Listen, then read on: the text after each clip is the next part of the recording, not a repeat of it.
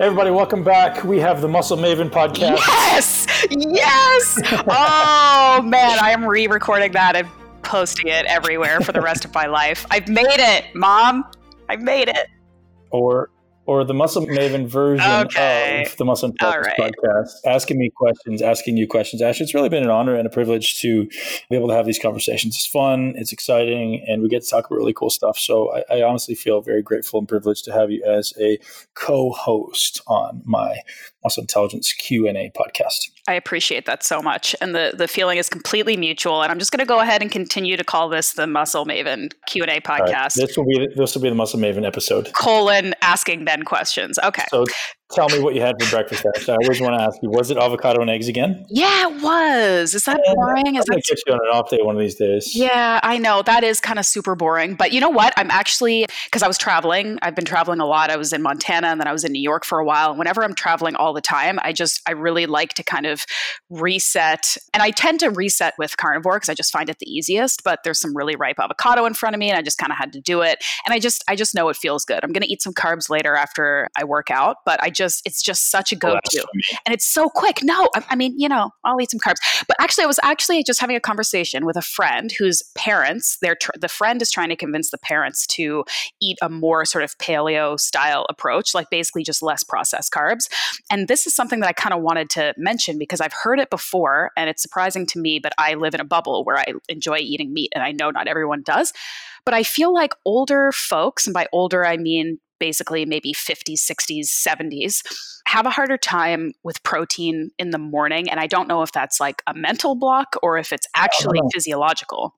So, you know, I've been thinking about this a lot actually. So, it's actually physiological, right? So, we know that your body's ability to produce hydrochloric acid decreases as we age. So, this is also why I think, and this is my theory, I don't know that if anybody, has anybody's ever proven this, but this is also why I think that gluten impacts some people more than others. So, gluten is a protein, and, and if undigested, gluten gets into the blood through the, the gut wall, then you get oftentimes you get these responses, right? You get these inflammatory responses, the joint pain or the whatever, brain fog.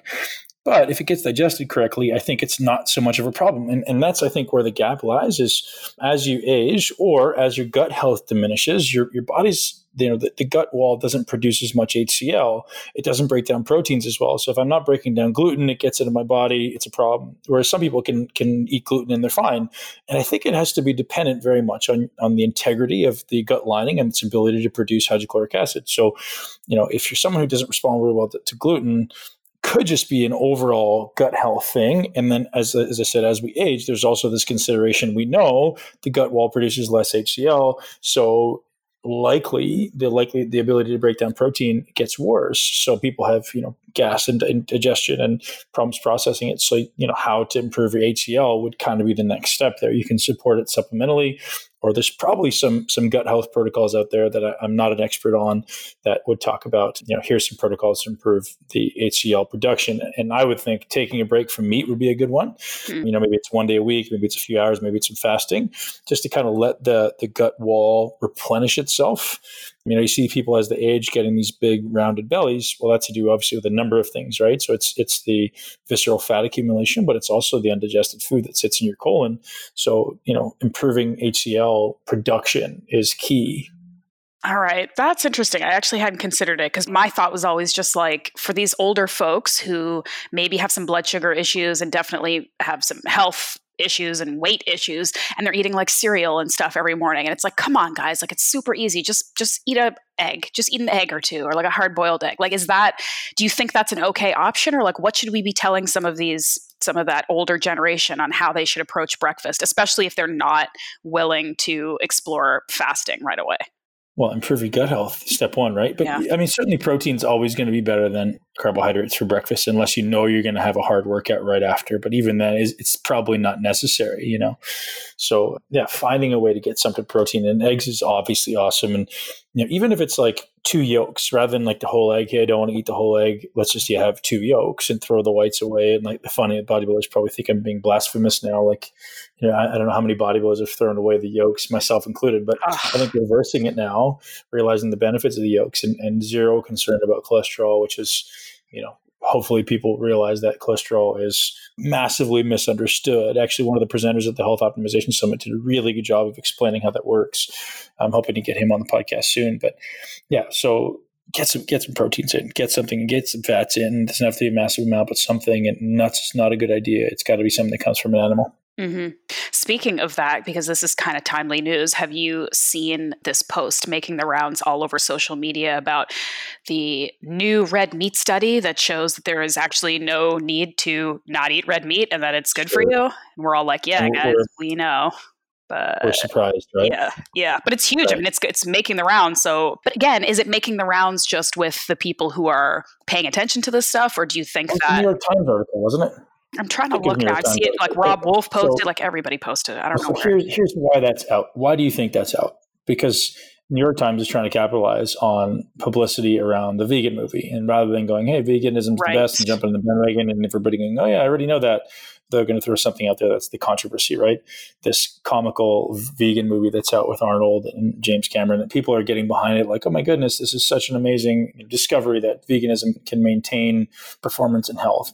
It can't like don't kid yourself right? Like i'm not against being, being a vegan if that's what you think is good for you morally but it's not a healthy choice. Like i mean you know maybe some very small subset of the population can rationalize that based on their genetics but as a human being, you're meant to be an omnivore. You're meant to consume some type of animal products, mm-hmm. and you know, the only ex- explanation for me is if it's moral.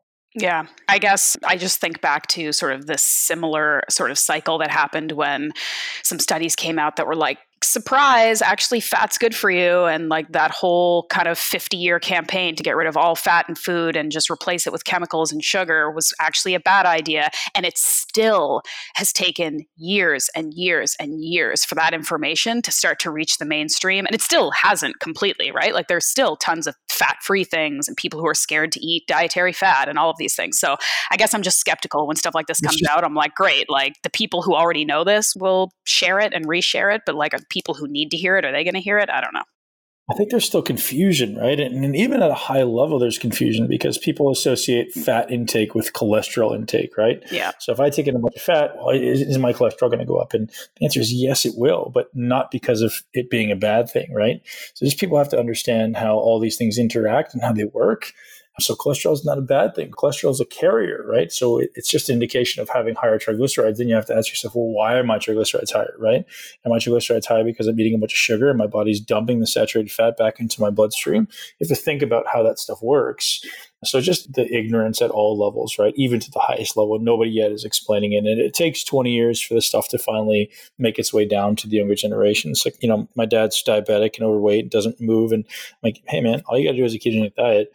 He'll do it for three days and then it's gone, right? It's like, oh, I decided to go and have some whatever sugar. Mm-hmm. So it's just, they just are of the belief of like, I can't do that. It's not healthy for me because then my cholesterol is going to go up, my triglycerides are going to go up. And, and in their mind, it's a linear relationship. You know, if I eat more fat, my fat will go up. They don't understand how it works. Right. It's also, I think, important to remember or to know that cholesterol actually is crucial to our health because our brains are made of cholesterol. Like we need sure. cholesterol for our brain to function. And that's one of your big things, right? Is brain function and optimal brain function. So I mean, we need yeah. to have it's it's about sourcing it, it's about getting the right stuff, it's about figuring out the sort of the specific dietary requirements that you have, but to say that cholesterol, we've, we've turned it into a bad word when it's not. It's actually a very important part of the diet. Yeah, so all it is basically, the way that I understand it, and like I said, I'm not an expert, is when there's fat present in your blood, cholesterol is a carrier protein that carries the fat where, where it needs to go. So it's not necessarily a bad thing, right? And I think people need to understand that. And again, like I said, I'm going to have somebody on the podcast who I have my eye on, and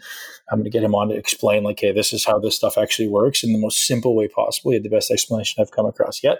But again, I don't want to speak out of turn and, and act like I'm an expert because I'm certainly not. But we just know that having high levels of cholesterol is not necessarily an indication of anything bad. It could just be like, hey, if you're on a ketogenic diet, your cholesterol is going to go up.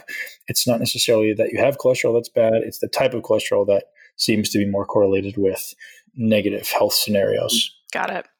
Okay, I have a quick question that came through social media that is sort of indirectly related to food. So that's going to be my my segue. But I'm, I'm interested in this because I've mentioned to you before. We've talked on the podcast about pumps and getting pumps and the importance of pumps in the gym, right?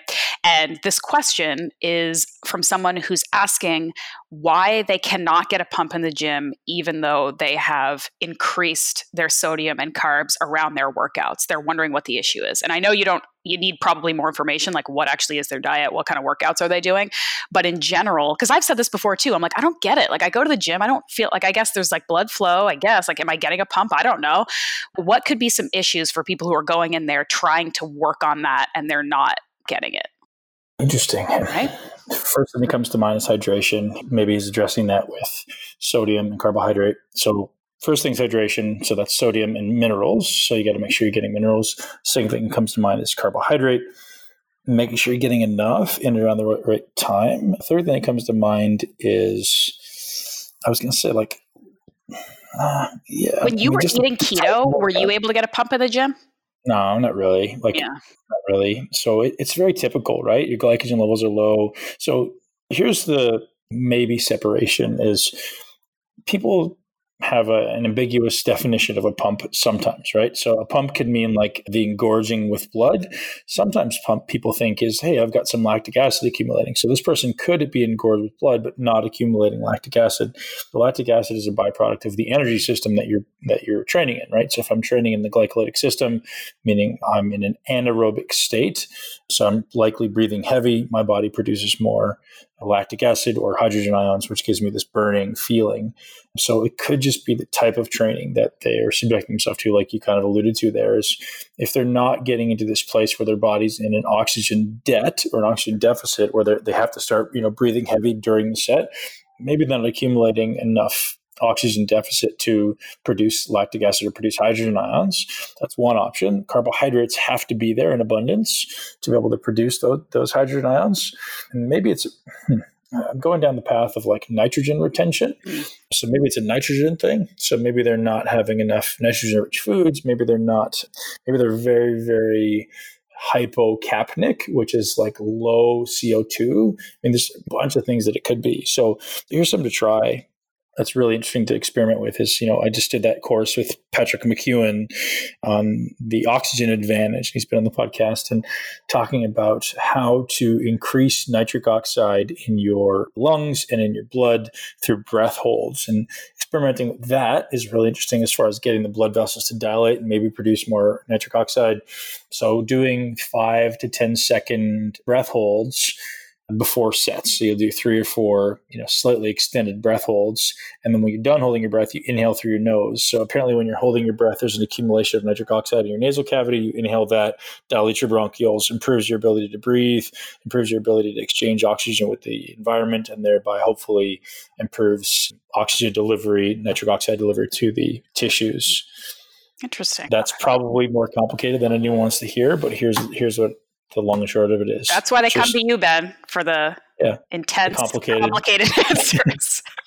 there's, well, so there's simplicity try, and complication in these podcasts sometimes. Well, again, here's the answer. Try holding your breath, right? So exhale all your air, hold your breath. When you're done holding your breath, when you feel the desire to, to breathe, breathe back in through your nose.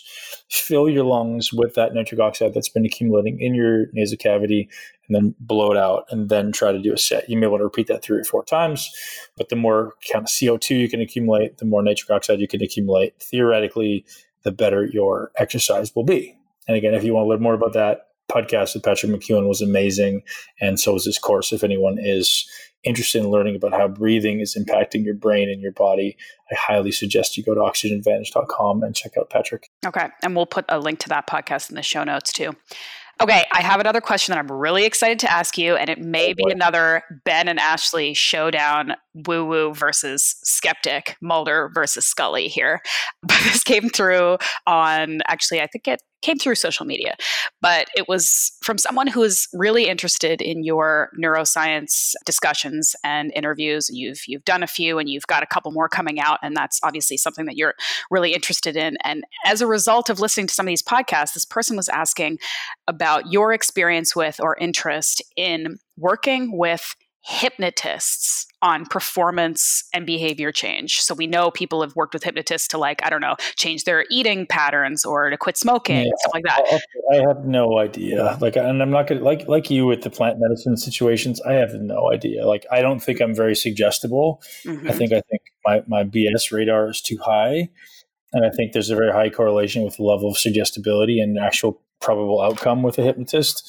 So I would say I don't know if it's useful. I'm not against it, but I also think that like yeah, like I think there's maybe better ways to go about it. But then again, I don't know, right? Like you talk about people who are who are psychics and, and hypnotists and stuff, and I'm like, I kind of put them in the same category, right or wrong. I don't know if it works. Maybe if there's something there, and if you believe there's something there, good for you. I don't know. Well, I mean, I feel like I kind of lump the plant medicine and the hypnotism thing into the same category in that it's something you just mentioned. Like, if you are primed to believe that this is going to work for you, if your mind is open to it working, I think that it could. I mean, I agree with you. I don't think I don't think I could be hypnotized, mostly because I'm just so skeptical about the idea. I don't think that even if it was possible, I'd let myself like I'd allow myself to sort of let go to let that happen. But I've spoken to some really pragmatic, common sense people who have done this. And in clinical settings, like we're not talking about like you go to one of those like dinner theater things and someone tells you to cluck like a chicken. Like we're talking about people who sort of do this for a living and they're doing it for like addiction related reasons maybe or something like that.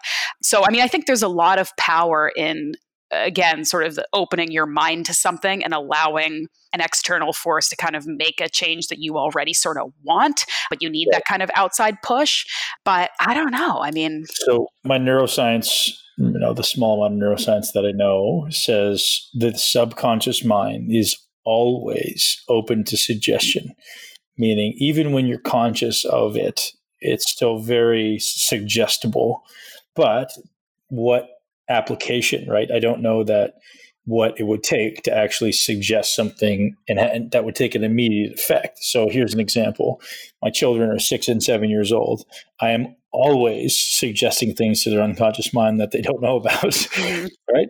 There's always just little things that you say in conversation, you say in passing that I'm just literally like, I'm, I know right now their conscious mind is not taking it in, but I know their unconscious mind hears it and I repeat it and I repeat it and I repeat it. Eventually, it's part of the paradigm, and you see that coming through. So that's reality with adults too, right? And, and, I think it's certainly possible. You know, we certainly have the ability to become suggestive to our subconscious mind when we're going into sleep or when we're waking up from sleep. That's when our subconscious mind is most suggestible.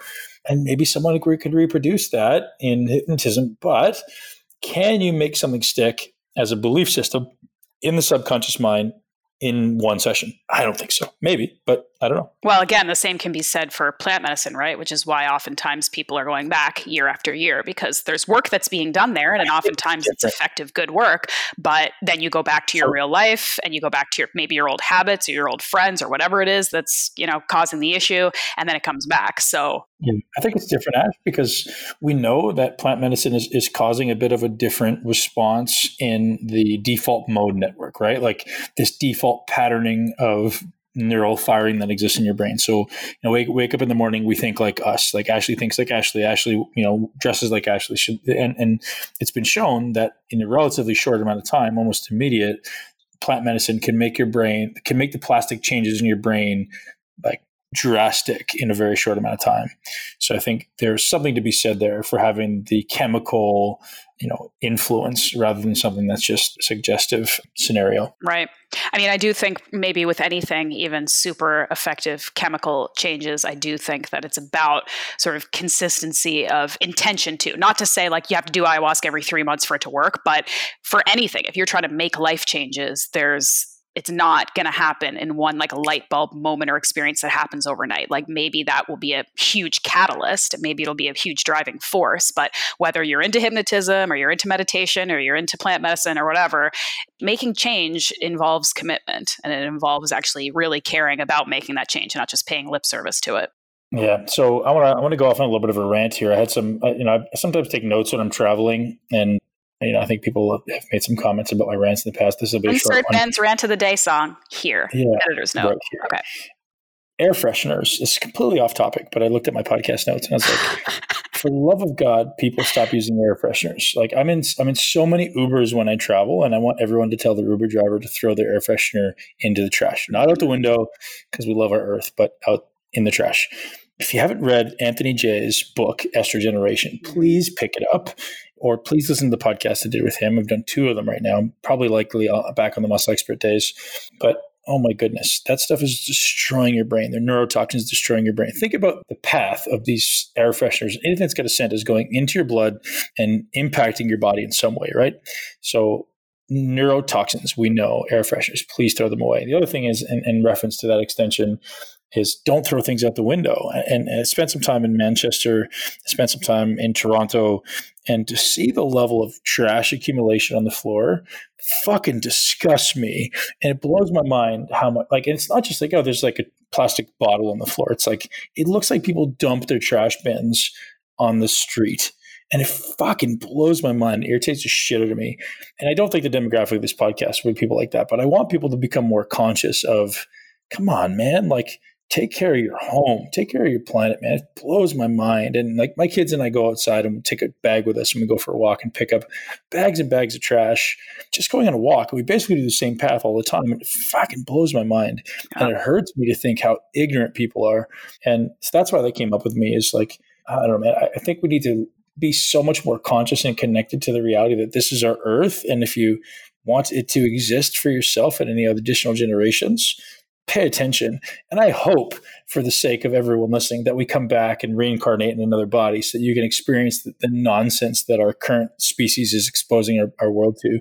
Right? Like, if we deserve, if we're not going to do something about it, we all deserve to come back and suffer through it because, fuck, it's just crazy.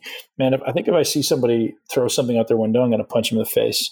Like, I get so angry about it. And there's not very many things that make me that angry, but to see people just desecrating the earth is I mean, I wanted to take pictures and post it, and maybe I should, but crazy, man, crazy. Do not litter, especially in Tampa or Toronto, because a large man might chase you down the street.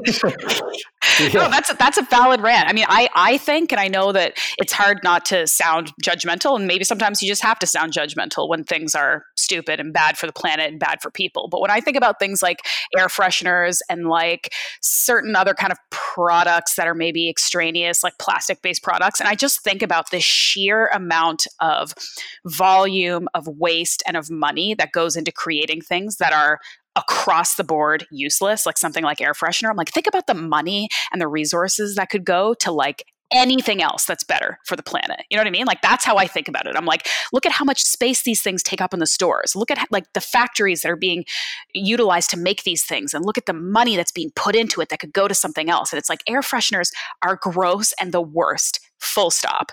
Yet they exist. Like it just yeah, it's rant worthy. I had another really interesting conversation with somebody while away about like perfumes and scented lotions and soaps and stuff. And it's, it's something I kind of, you know, was my realization that I'd never thought of before.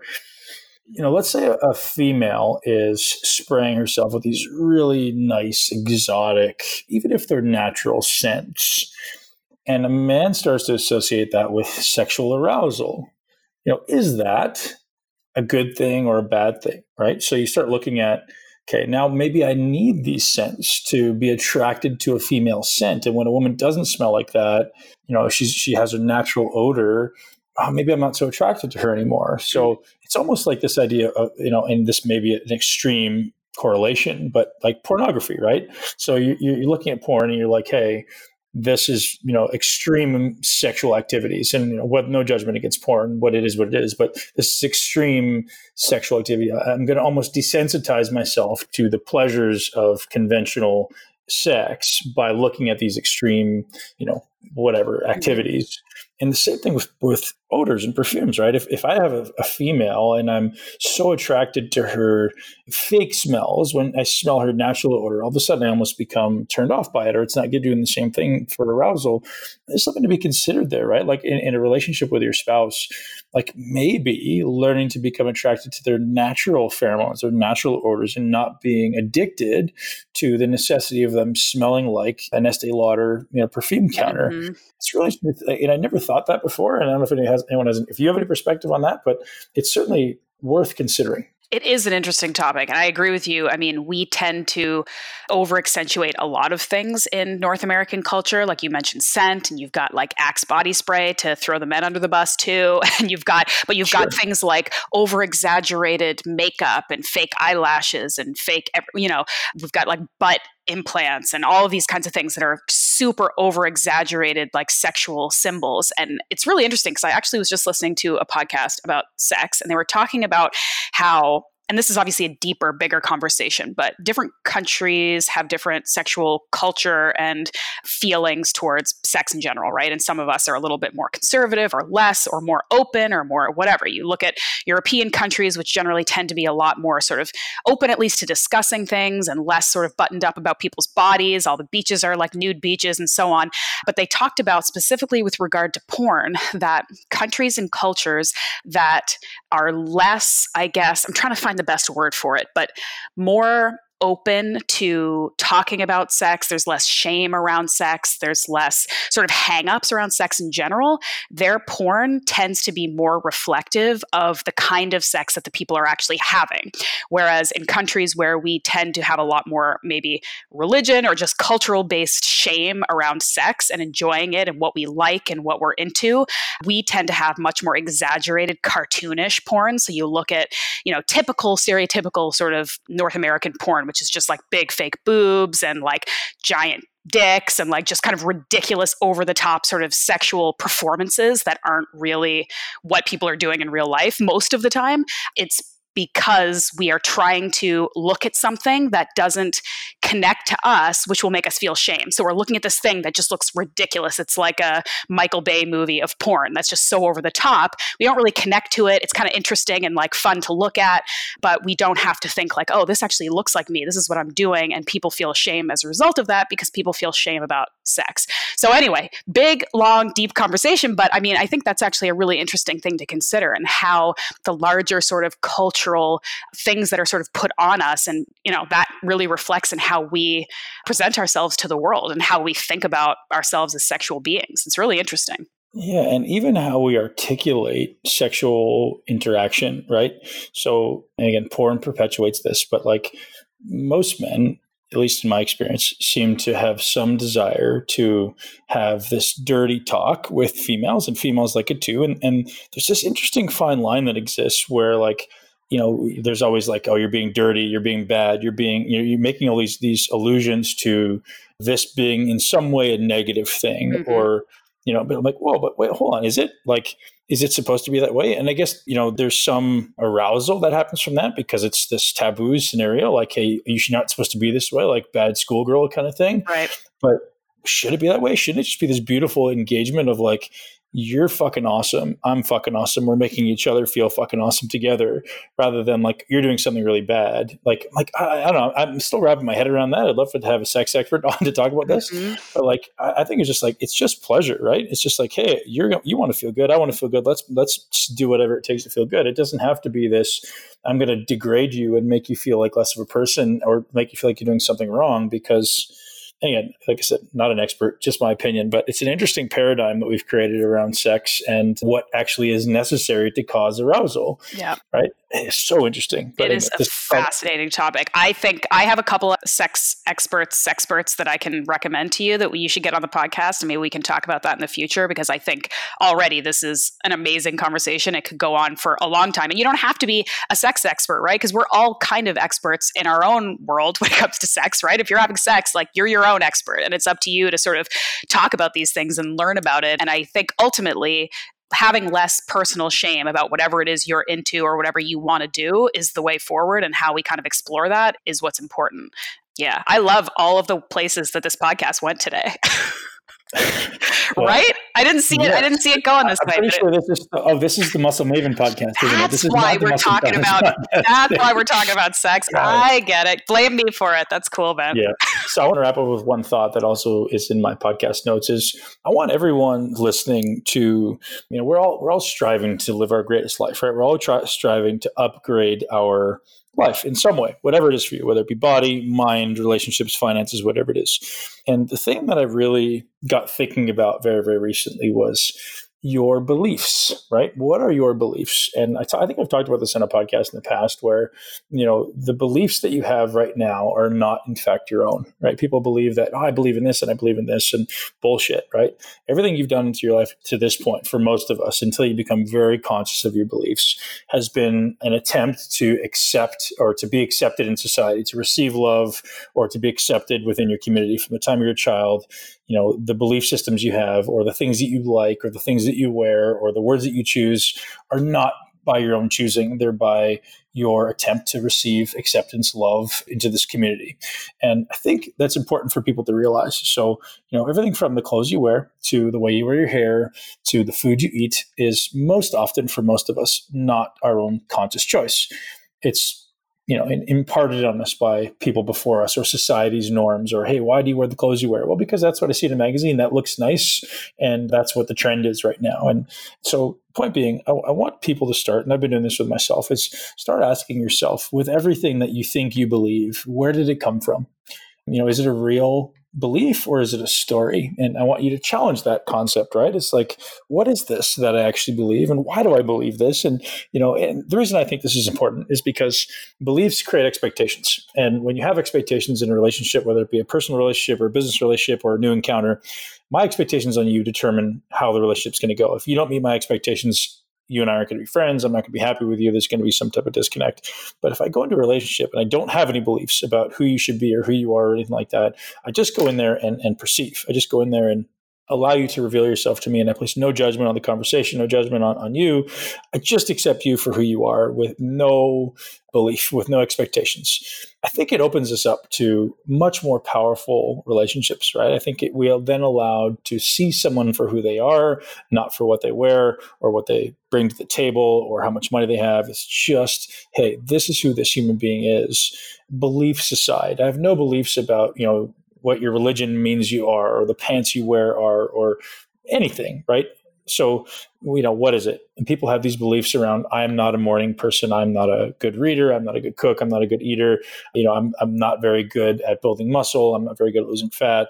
It's a very interesting paradigm around the belief system that I want to be able to explore more. Actually, maybe the next time you and I can continue that conversation around, you know, this what I am, my, my, beliefs around who I am versus the reality. And, you know, if I have a belief around me not being able to do something, all of a sudden I'm a victim, right? All of a sudden I'm taking on this victim mentality and I'm a victim to the scenario. I'm a victim to my life. And I think everyone should start to question your beliefs, challenge them, take complete ownership for your life and never, ever, ever be a victim. I love that. Well, we could talk about that more. You could probably make a book about that, Ben. Something to think about.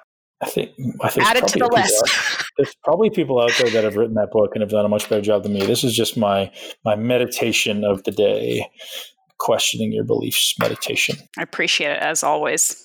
And that's a wrap for today. Ash, you're awesome.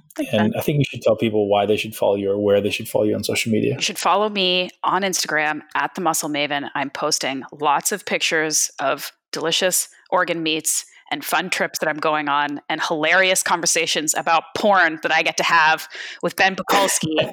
so lots of great information there. And I also have a website, ashleighvanhouten.com. I have a weekly newsletter with all kinds of great information. You can sign up there. And you can always send me a DM and try to get me to ask a question on an upcoming Q&A. Who knows?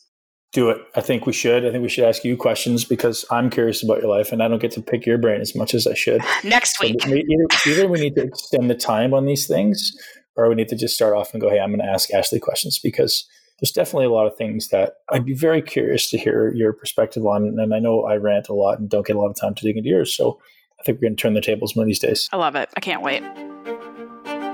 Thank you so much for tuning into Muscle Intelligence. If you enjoyed today's episode, please be sure to share it with at least one person you know. make sure you're subscribed so you never miss an episode. This podcast is for information purposes only. The statements and views on this podcast are not medical advice. This podcast, including Ben Pakulski and the producers, disclaim responsibility for any possible adverse effects from the use of information contained herein. Opinions of guests are their own, and this podcast does not endorse or accept responsibility for statements made by guests. This podcast does not make any representations or warranties about guest qualifications or credibility. This podcast may contain paid endorsements or advertisements for products or services. Individuals on this podcast may have a direct or indirect financial interest in products or services referred to herein. If you think you have a medical problem, consult a licensed physician.